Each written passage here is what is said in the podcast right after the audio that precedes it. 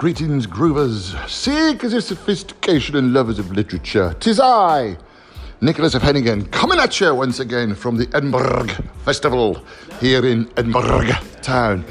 And um, well, I mentioned the show that I went to see yesterday. It was called Surf in the Holy Land, and jolly good it is too. If you are in the Edinburgh Festival, or if you're up, then uh, go and have a look. It's a remarkable one woman show, one person show, Surf in the Holy Land. It's about surfing in the Holy Land. Yeah, yeah, you got it. Sort of in the title.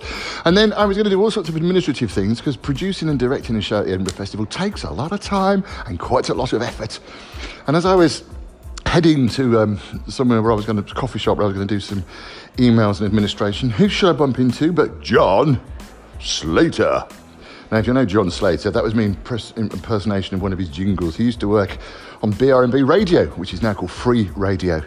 I think, in the Midlands, and that's where I met him. Originally, he was a technical operator, and then he became a presenter and had jingles like, John, hello, it's me, Slater. Um, I won't do that again. I won't do that again. But it was lovely to see him. We were trying to work it out last night, actually. Uh, we think it's probably 40 years that we've known each other, which is really frightening because, you know, it shouldn't be, should it? Hmm? No, I mean, we're getting older by the day. Well, we all are, aren't we? Let's face it. But it felt like about 15 years ago. Anywho, we also had a bit of a chat about a friend that we lost recently, Robin Valk, who was a lovely man and head of music at BRMB when we knew him. And uh, I'll always remember Robin Valk when I first came to BRMB. He gave me his Bob Seger and the Silver Bullet Band tour jacket that he didn't want. I wore it for years, I did. Years, I tell you, till it fell off. And then we were going to have a quick half, which of course became a night. So I didn't get any administration done, I'd just like to say. And I'm feeling a little bit tired this morning, but then that's what Edinburgh's for.